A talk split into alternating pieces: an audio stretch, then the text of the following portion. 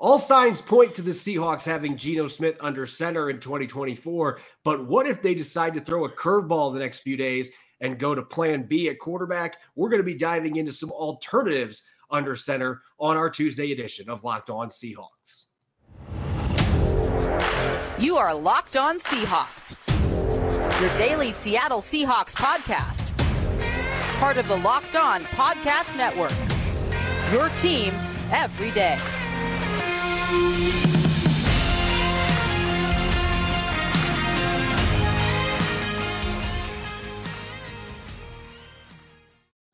Greetings, 12. This is Corbin Smith, the host of the Locked On Seahawks podcast, your daily Seahawks podcast, part of the Locked On Podcast Network, your team every day. Glad to be joined as always by my co host in crime, Rob Rang. And a special thanks to each and every one of the 12s out there, whether you're listening in Puyallup, Washington, or Porto, Portugal. We greatly appreciate each and every one of you for making Locked On Seahawks your first listen five days a week. We're going to continue breaking down Seattle's tough decision at the quarterback position today. What might things look like if the Seahawks decide to go with plan B or even plan C under center going into the 2024 season? Plus, we're going to have our final report card at cornerback, and we're going to kick off free agent frenzy with the biggest name on Seattle's free agent list, both in size and in importance potentially for next season in Leonard Williams. It's going to be a jam packed episode brought your way by FanDuel. Make every moment more. Right now, new customers get $150 in bonus bets with any winning $5 bet. That's 150 bucks if your bet wins. Visit fanduel.com slash locked on to get started. Now for your lead story here on our Tuesday edition of Locked On Seahawks. As we dove into on yesterday's show, Rob, you and I are both strongly under the impression that the Seattle Seahawks will have Geno Smith on the roster next season, whether they restructure him, they stick with his current contract, or they do an extension. One of those methods we expect Geno Smith is going to be on the roster, but this is the NFL. Things can change on a whim, and you've got a new head coach, you've got a new coaching staff. The Seahawks truly are turning a new leaf. So it is possible, maybe not likely, but possible the Seahawks could decide to go to plan B or even plan C at the quarterback position with Geno Smith set to have a 12 plus million dollar base salary become guaranteed on Friday.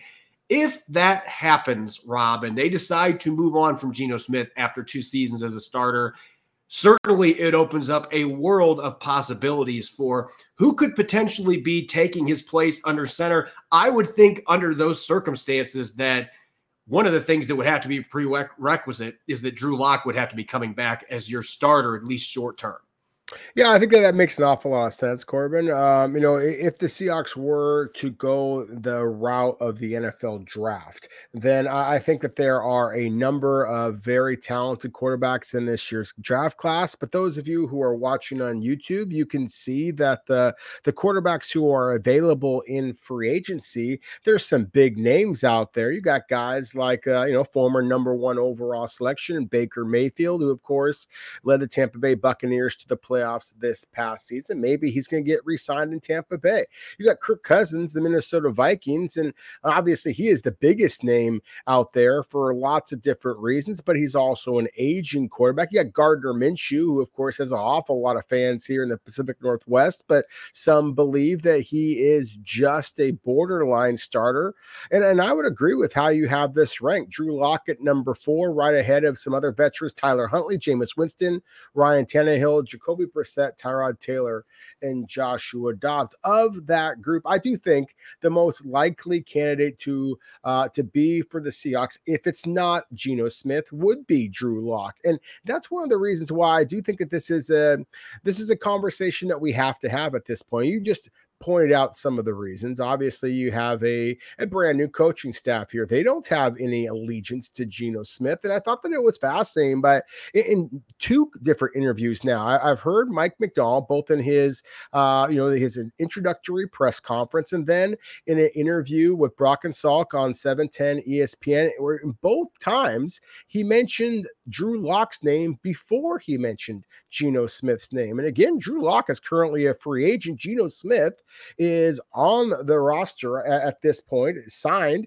He actually has, uh, uh, you know, his his uh, his contract becomes guaranteed if he's still on the roster come Friday of this week. So the Seahawks have this massive decision, and I just think it's fascinating that the head coach twice now has mentioned the backup who is not currently under contract, rather than the the presumptive starter, two time Pro Bowler that is. So I do think that this is something that we have to kind of um, unpack at least a little bit, and you know Corbin, you know me. I, am always going to be focusing on the future in the NFL draft. So if the Seahawks were to go in a different direction, if they decide they wanted to cut loose of, of Geno Smith um, and they wanted to invest the number 16 overall selection in a quarterback, then really I think that there's four candidates. Caleb Williams from USC is going to be long gone. Drake Maye from North Carolina, I also expect to be long gone. Part, quite possibly the Heisman Trophy winner, Jayden Daniels from LSU. Again, I think it's going to be long gone and, and possibly. And again, kudos to you, sir, for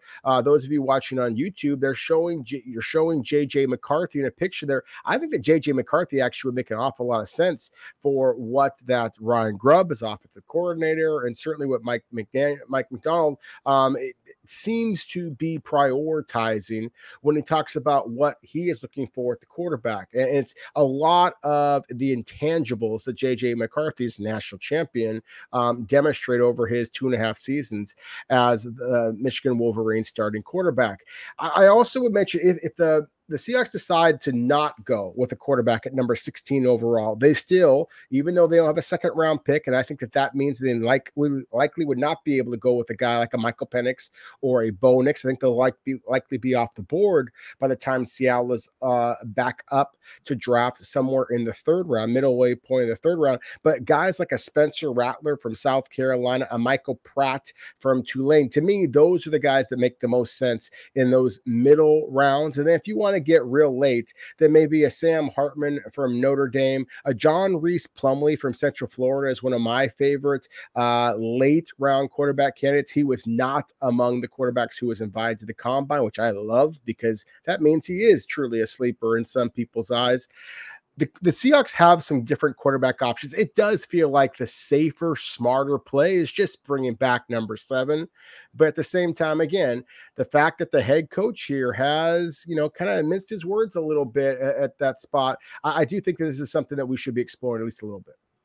Yeah, and I don't know that I'm going to put too much stock into what he said because he has mentioned Geno Smith in all of his interviews too. And he said yes, on Monday morning on Seattle Sports that those are the two guys he's talked to. So, as we talked about it yesterday, it sounded to me like he wants to go status quo at the position. And that doesn't mean they're not going to draft a quarterback, but it sounds like Mike Macdonald really would like to have Geno Smith and Drew Lock both back. And that, of course, means that Drew Lock is not going elsewhere. This year, I think he's got a little better chance to get some interest from other teams since he did win a game on Monday Night Football, replacing Geno Smith this year. But regardless of what Seattle chooses to do on that front, I would think that if you are moving on from Geno Smith, it, it is imperative that you've got to have somebody that has started a number of games that's going to be able to take that uh, take that throne, so to speak, at least short term until the rookie's ready to go. Because as you mentioned, Seattle's not going to be in a position. They don't have the draft picks to trade up to be able to get one of these quarterbacks that might be ready to play in week one. They're not going to be drafting Caleb Williams or Drake Maye and probably not Jayden Daniels. I think all three of those guys are going to be gone really early in this draft. And even in the case of Daniels, even though he's played a lot of games, that might still be a quarterback that needs a little time watching a veteran before he's ready to play in the NFL. So, regardless of what they choose to do here, whether it is Geno Smith still, or if it's Drew Lock, or if they go outside the box and maybe Tyler Huntley, who was on the Ravens roster and Mike Macdonald knows him well, first chance for him to be a starter, or Justin Fields. That's another name we haven't thrown out there. If the Chicago Bears are drafting Caleb Williams, they're going to try to move Justin Fields and you might be able to get him for a fairly decent value because the Bears aren't going to have much leverage moving him. So you're talking about an incredibly talented quarterback that just hasn't had a good situation to be able to flourish in Chicago. And there have been moments where you've seen the pure athletic talent and the arm strength that he has. So that is, of course, a name that we can mention there. If the Seahawks want to completely throw a curveball, Justin Fields is still a very young quarterback. So that could be a possibility as well. But regardless, if they're going to go with a quarterback in the draft, you've got to believe there's going to be an established veteran in there, even if it's not Geno Smith and you're trying to save some money. Drew Lock to me is the natural fit. if you really want to have some fun, maybe Gardner Minshew coming to town as a spot starter in Seattle could make some sense too. But there are a number of dominoes that could fall there. But the first big one, Geno Smith would have to be let go before Friday when his base salary becomes guaranteed. As far as you and I are concerned, that's probably not going to happen. But we've seen crazier things take place in the NFL. Up next, we're going to shift gears over to the defensive side of the football because of all the coaching hirings that have happened. We haven't had a chance to finish up our end of season report cards. We're going to look at Devon Witherspoon, Riq Woolen, and the cornerback group coming up next here on our Tuesday edition of Locked On Seahawks. What a football game we witnessed on Sunday night. But as usual, the commercials stole the show in my book. DoorDash went all out for game day and DoorDash stuff from all the ads to one lucky winner cars, snacks, even tax software. DoorDash is the all in one app for your everyday needs from restaurants and groceries to flowers and gifts. That's certainly a big deal with Valentine's Day coming up. So next time you're running low on dinner ideas, pet supplies, or just time, you can get so much more than you realize delivered. If you didn't have a chance to hit up the grocery store last weekend after the big game, DoorDash has you covered. Or maybe your bar cart has been mysteriously cleared out. Stock back up for the week ahead with delivery from DoorDash. Football season may be over, but we're in the thick of basketball games, the school year, and let's face it, winter. I can think of a million reasons to get DoorDash and order on the app. Make your day a little easier. Get dinner for tonight, groceries for the week, or a consolation prize for your sad friends down in San Francisco, all on DoorDash. You're listening to the Tuesday edition of Locked On Seahawks. I'm your host, Corbin Smith. Glad to be joined, as always, by my co host in crime, Rob Rang. And a special thanks to and every one of the 12s out there. Thank you for making Locked On Seahawks your first listen five days a week. We're going to shift gears back towards last season. We haven't finished up our report card. Thanks, Mike Macdonald and John Schneider, for not being able to wrap that up. But we are going to get back to the defensive side of the football, a cornerback position that going into the 2023 season had incredibly high expectations. You had one of the runner ups for rookie of the year in Riq Woolen coming back for year two, a top five pick in Devon Witherspoon, who was expected to make an immediate impact a fully healthy Tre Brown, Mike Jackson as your fourth string corner when he was a quality starter the year before. This group was loaded going into the season. And I think in some ways that this group had their moments where they lived up to the hype. There certainly were some big plays that were made, in particular from Devon Witherspoon, who was a finalist for Defensive Rookie of the Year. I still can't believe that he finished fourth, but I digress. Nonetheless, it was still a really good season for Spoon as the number five overall pick. But this was a group that at times really vastly underachieved too, particularly when it came to missed tackles. So I think when you look at this season as a whole, this was still a group that a lot of the time was a strength for the Seahawks, but I don't think that they were the group that carried the defense the way that many, including Pete Carroll, thought that it would. Yeah, and Pete Carroll, myself, uh, you know, I, I, definitely thought that uh, that this was going to be a positional group that would um, be able to kind of uh, mask some of Seattle's deficiencies in terms, especially the pass rush. I really thought that because this squad was going to be able to cover so well, then they should be able to buy another split second for Seattle's pass rush to be able to get home. And that, of course, was not the case. And that's why Pete Carroll, obviously, at this point, is is unemployed. And I, you know, you mentioned the fact that uh, you know Devon Witherspoon is number five overall selection. All this expectation expectation. And and to me, he just did nothing but exceed those expectations. For him to miss a couple of games, even in, in training camp, when there was this, you know, there, there was some concern. Is he going to be able to uh, hit the ground running, so to speak? And that's exactly what he did. To lead the team in passes defense with 16, um, you know, to uh, to to have the big hits, the, the timely plays that he had, just to basically by the end of the season be Seattle's best player on the defensive side of the ball. It was truly a remarkable ascent from the rookie. That said, as optimistic as I am about what we saw from Devon Witherspoon, the exact opposite was the case with Riq Woolen. And, and I really thought, I, I was among those who really thought that Riq Woolen should have been the defensive rookie of the year a season ago. But uh, I was just kind of staggered by how little improvement he showed as an open field tackler, how quickly the, uh, the, the lack of big plays this season showed that he basically was a very much a feast or famine type of a cornerback. Uh, he went from uh, you know being the I believe it's the NFL's co-leader in interceptions a season yep. ago. He had two th- this past season. Um, you know, and in both of those cases, they, they weren't the type of unbelievable extension and and plucking the football outside of his frame type of of interceptions that we saw him make a couple of different times uh, as a rookie. So to me, that was certainly was disappointing. You mentioned the fact that that Mike Jackson was healthy and available for the Seahawks. Get solid football player, but definitely is somebody that has his limitations, especially against straight line speed. The exact kind kind of opposite case with, with Tre Brown. I mean, big play. Tre made some big plays, but he certainly gave up his number of big plays as well. So, Corbin, to me, this was kind of the most confounding of Seattle's positional groups on the offensive or defensive side of the ball, in my opinion, because it was so loaded with talent. I would argue the team that just won the, the Super Bowl, the Kansas City Chiefs, have the probably the best one-two punch corner in, in, all of the NFL with L'Jarius Sneed and, and Trent McDuffie. I really thought that Seattle might have that. Instead, they were one of the, the, the teams that actually surrendered a great deal of yards, a great deal of touchdowns this year, and is actually in the bottom ten of the NFL in terms of interceptions.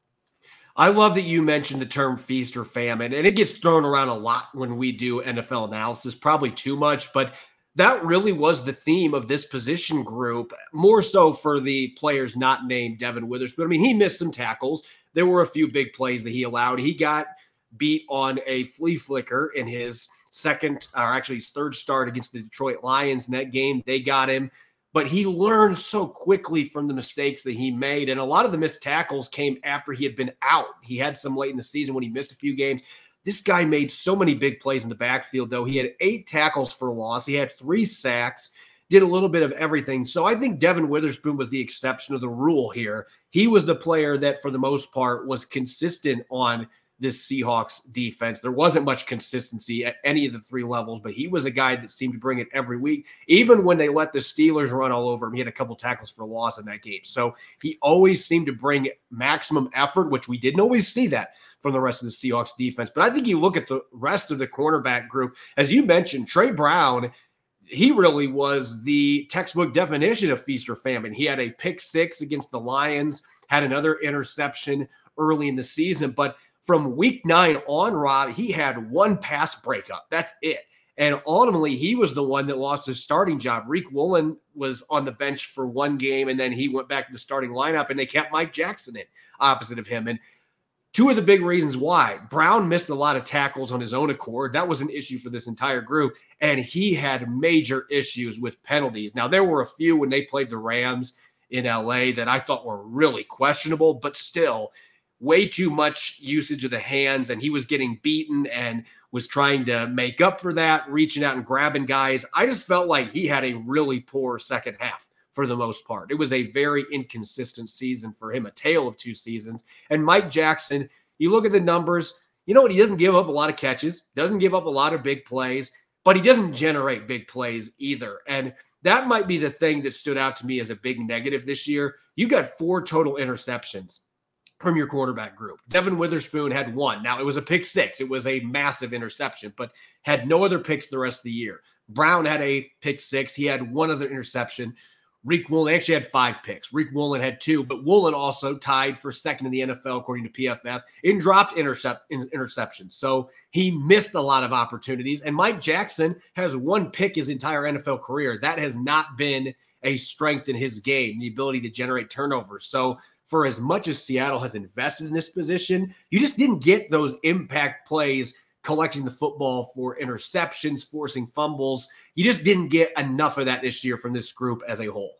No, you really didn't. And that again is one of the things that was so uh, you know just frustrating about this particular group is that um, you know you have a bunch of players who have undeniable skill sets, and for that not to turn into the big plays, given the the assets that you have given up to uh, you know to acquire these players in the first place, especially with Devon Witherspoon, obviously, um, you know it just was un- unexpected, and I think was one of the biggest reasons reasons why that uh, that the Pete Carroll is is no longer in Seattle. For those of you who are watching on YouTube, you can see the letter graves that we have posted here: uh, a B for Devon Witherspoon, a C plus for Riq Woolen, C plus for Mike Jackson, and a C for Tre Brown. I think that you can make an argument that that maybe we should have included Artie Burns here, a quality football player in himself, but I still think we're talking about a, a player who's in that C range. Um, you know, I, again, uh, just a group that we were expecting to give out A's, and instead it was the very definition of a C average group of cornerbacks. And again, that is, I think, just kind of epitomizes what the Seahawks were all about this past season when there was all these expectations, and important, and instead there was a, a bit of a thud throughout the the secondary. And you and I both know this with our teaching backgrounds. There are different ways that you can get to average. There are students that just truly are average. Everything they do, they're just good enough to get a C. They don't get B's and A's. This group was the other type, and that is the one where when they were good, they were elite. This was a group that you saw flashes where, like, this should be a top three group, like we expect.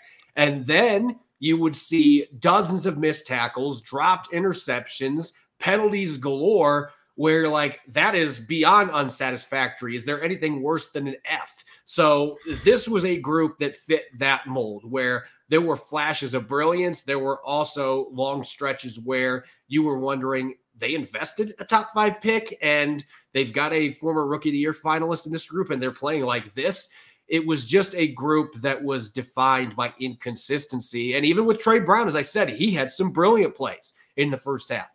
And I thought if you know if we were grading him out, I believe at midway point we gave him a mid B because he yeah. was one of their better players on defense. I would have given him a D in the second half because there weren't yeah. impact plays missed tackles galore, penalties galore. So that was the issue with this team. There wasn't any of that. There were no stretches where like, you know what, this this quarterback group's just playing okay. Like it was either really, really good or it was dreadful. You didn't have that mid level. And I think that is probably harder to take than if you were having a group that was consistently average, to be quite honest with you. But this is still a group that has a lot of talent as far as what's next. You're going to have Witherspoon. You're going to have Woolen. You're going to have Tre Brown back. Mike Jackson's a restricted free agent.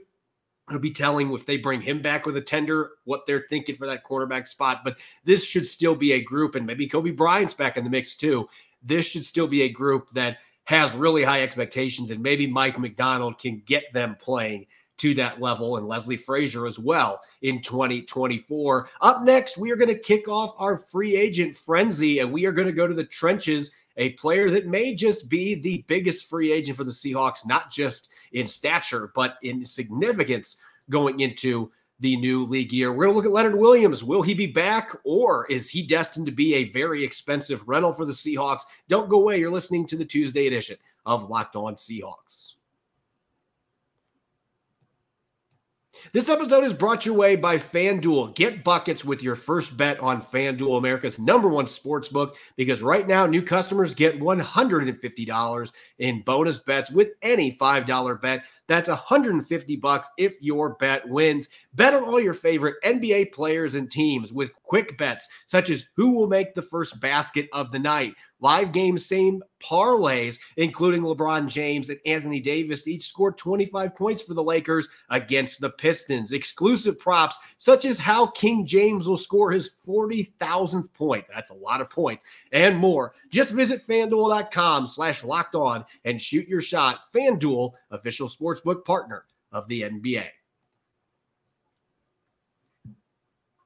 You're listening to the Tuesday edition of Locked On Seahawks. I'm your host, Corbin Smith. Glad to be joined, as always, by my co-host in crime, Rob Rang. And a special thanks to all the 12s out there tuning in on this Tuesday night. Thanks for making Locked On Seahawks your first listen five days a week. We greatly appreciate it. And don't forget to check out Locked On's first ever national sports 24-7 streaming channel on YouTube. Locked On Sports Today is here for your 24-7 coverage with the top sports stories of the day from local experts of Locked On plus our national shows covering every league. Go to Locked On Sports today on YouTube and subscribe to the first ever national sports 24 7 streaming channel. Back in October, Rob, the Seahawks made a move that typically is made by a team that believes that they are ready to contend, that their window to compete for a Super Bowl is open when they dealt a second and fifth round pick to the Giants for veteran defensive tackle Leonard Williams. And both of us loved the move when it happened. And this is really an interesting situation looking back in retrospect now that Williams is set to become a free agent on March 13th. Normally, if a trade like that doesn't work out and the team misses the playoffs or they lose early in the postseason, people are going to view that trade as a failure. And yet, you have to wonder just how much worse things could have been if they didn't have number 99 out there in the middle. And maybe that's the reason why I have started to change my tune a little bit on this that this feels like this is a re signing that absolutely must happen, not just because of what you gave up for him, but quite frankly, I think Leonard Williams was one of the two or three best players on Seattle's defense for the entire second half. It wasn't his fault that they missed the postseason. No, I, 100% agree with you. I, I think that uh, imagining what Seattle's defense would have looked like without Leonard Williams out there, I think that it would have been frightening. Uh, frankly, I mean, this is a squad that still finished second in all of the NFL and rushing touchdowns allowed, even with Leonard Williams on the field. And uh, again, I, I, agree. I really think that uh, that Williams was among the best players on Seattle's defense. I think that he brought some leadership. I think he brought some pass rush. Um, he got his hands up in the air while he didn't deflect as many passes as I would like to see from him, from a player who has his experience. This is a nine-year veteran who who has very long arms. And, and, so that was one of the areas in which I thought that he could have been better. But uh, his strength, his uh, willingness to to pursue all the way down the line and deep downfield, there was only one other interior defensive lineman who I saw with that type of consistency. And I've gushed about Jarran Reed now. It feels like ever since Seattle originally drafted him out of Alabama all those years ago.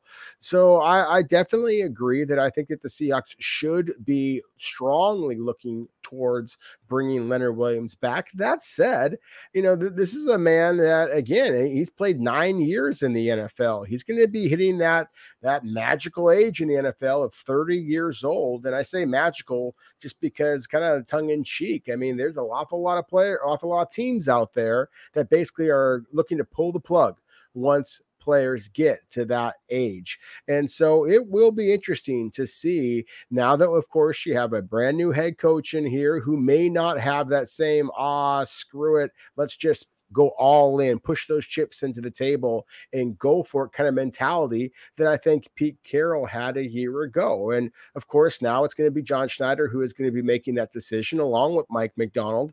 And, and so I do think it's going to be a fascinating decision. Now, similar to the conversation that we had a couple of moments ago, quarterback position, there's an awful lot of talent at quarterback in this 2024 NFL draft. There is not as much talent at the defensive tackle position. So if you are going to lose Leonard Williams, then you better have a plan about how you're going to replace him. And of course, the Seahawks have a great deal of talent. I mean, we, we talked, I just mentioned Dre'Mont or just mentioned Jarran Reed, did not mention Dre'Mont Jones. I think that's one of the reasons why, um, you know, I, am really curious to see what Mike Macdonald's plans are for Dre'Mont Jones if he is, in fact, going to be on this roster. That, that'd be one of the players that maybe Seattle is looking to kind of trade off themselves the way that the New York Giants did with Leonard Williams.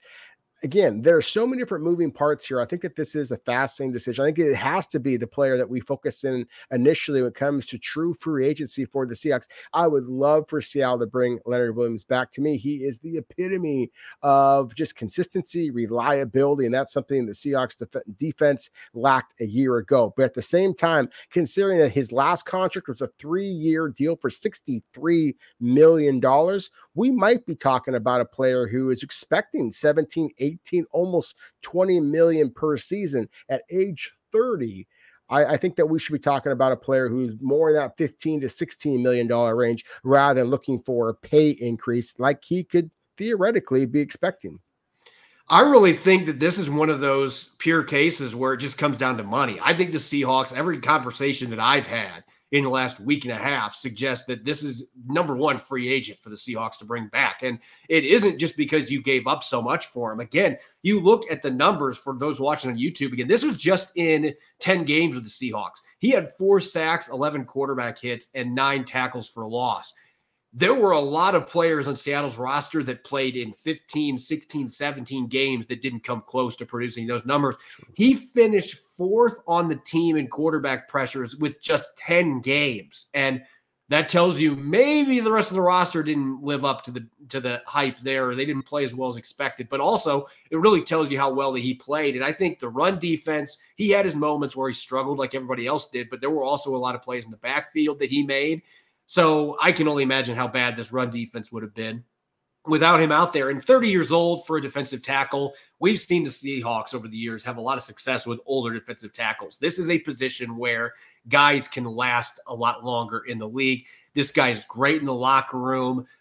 Teammates love him, coaches love him. He's highly competitive in his own way. So I just think Mike Macdonald, this is a player that he is going to want to have there. And you mentioned the price point. That really is what everything boils down to here. If he's looking to match that contract that he just finished at his age with the number of years he has, if I'm the Seahawks, I'm saying, wait a second, I'm not giving you 18 or 19 million dollars a year. Now, if he's willing to do a 15 or 16 at the most per year, yes, let's have that discussion because I think he is worth that. But I'm not paying him top five defensive tackle money either at this stage of his career. He just had that biggest contract he's going to have.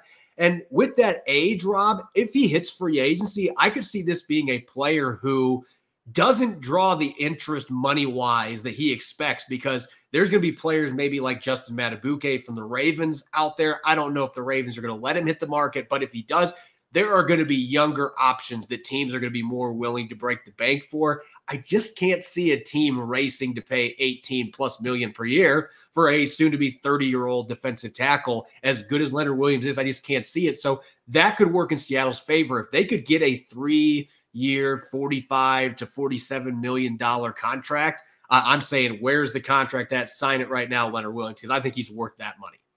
Oh, I, I, think he's worth that money too. Uh, I just think it's going to be fascinating to see what the, the free agent market creates because, uh, you know, that's the thing is we're, we're coming down to just how much money per season and the age. And again, as I mentioned, there, there are not a lot of really quality defensive tackle candidates in this class for the number 16 overall pick. And we talked about it in yesterday's show, Corbin, one of the very few is Jer'Zhan Newton from Illinois. But there are a lot of big names, big bodies that are available in free agency. What's fascinating is that some of these players, like Chris Jones, another uh, Super Bowl champion, um, you know, he's he's 30 himself, or will be 30 this upcoming season, along with Leonard Williams. DJ Reader from Cincinnati, a player that you and I are both very, very high on, also going to be turning 30 this next season. Um, Fletcher Cox is 33. Uh, Sheldon Rankins is going to be 30 himself. So the, a lot of the other defensive tackles out there are also going to be at that age 30,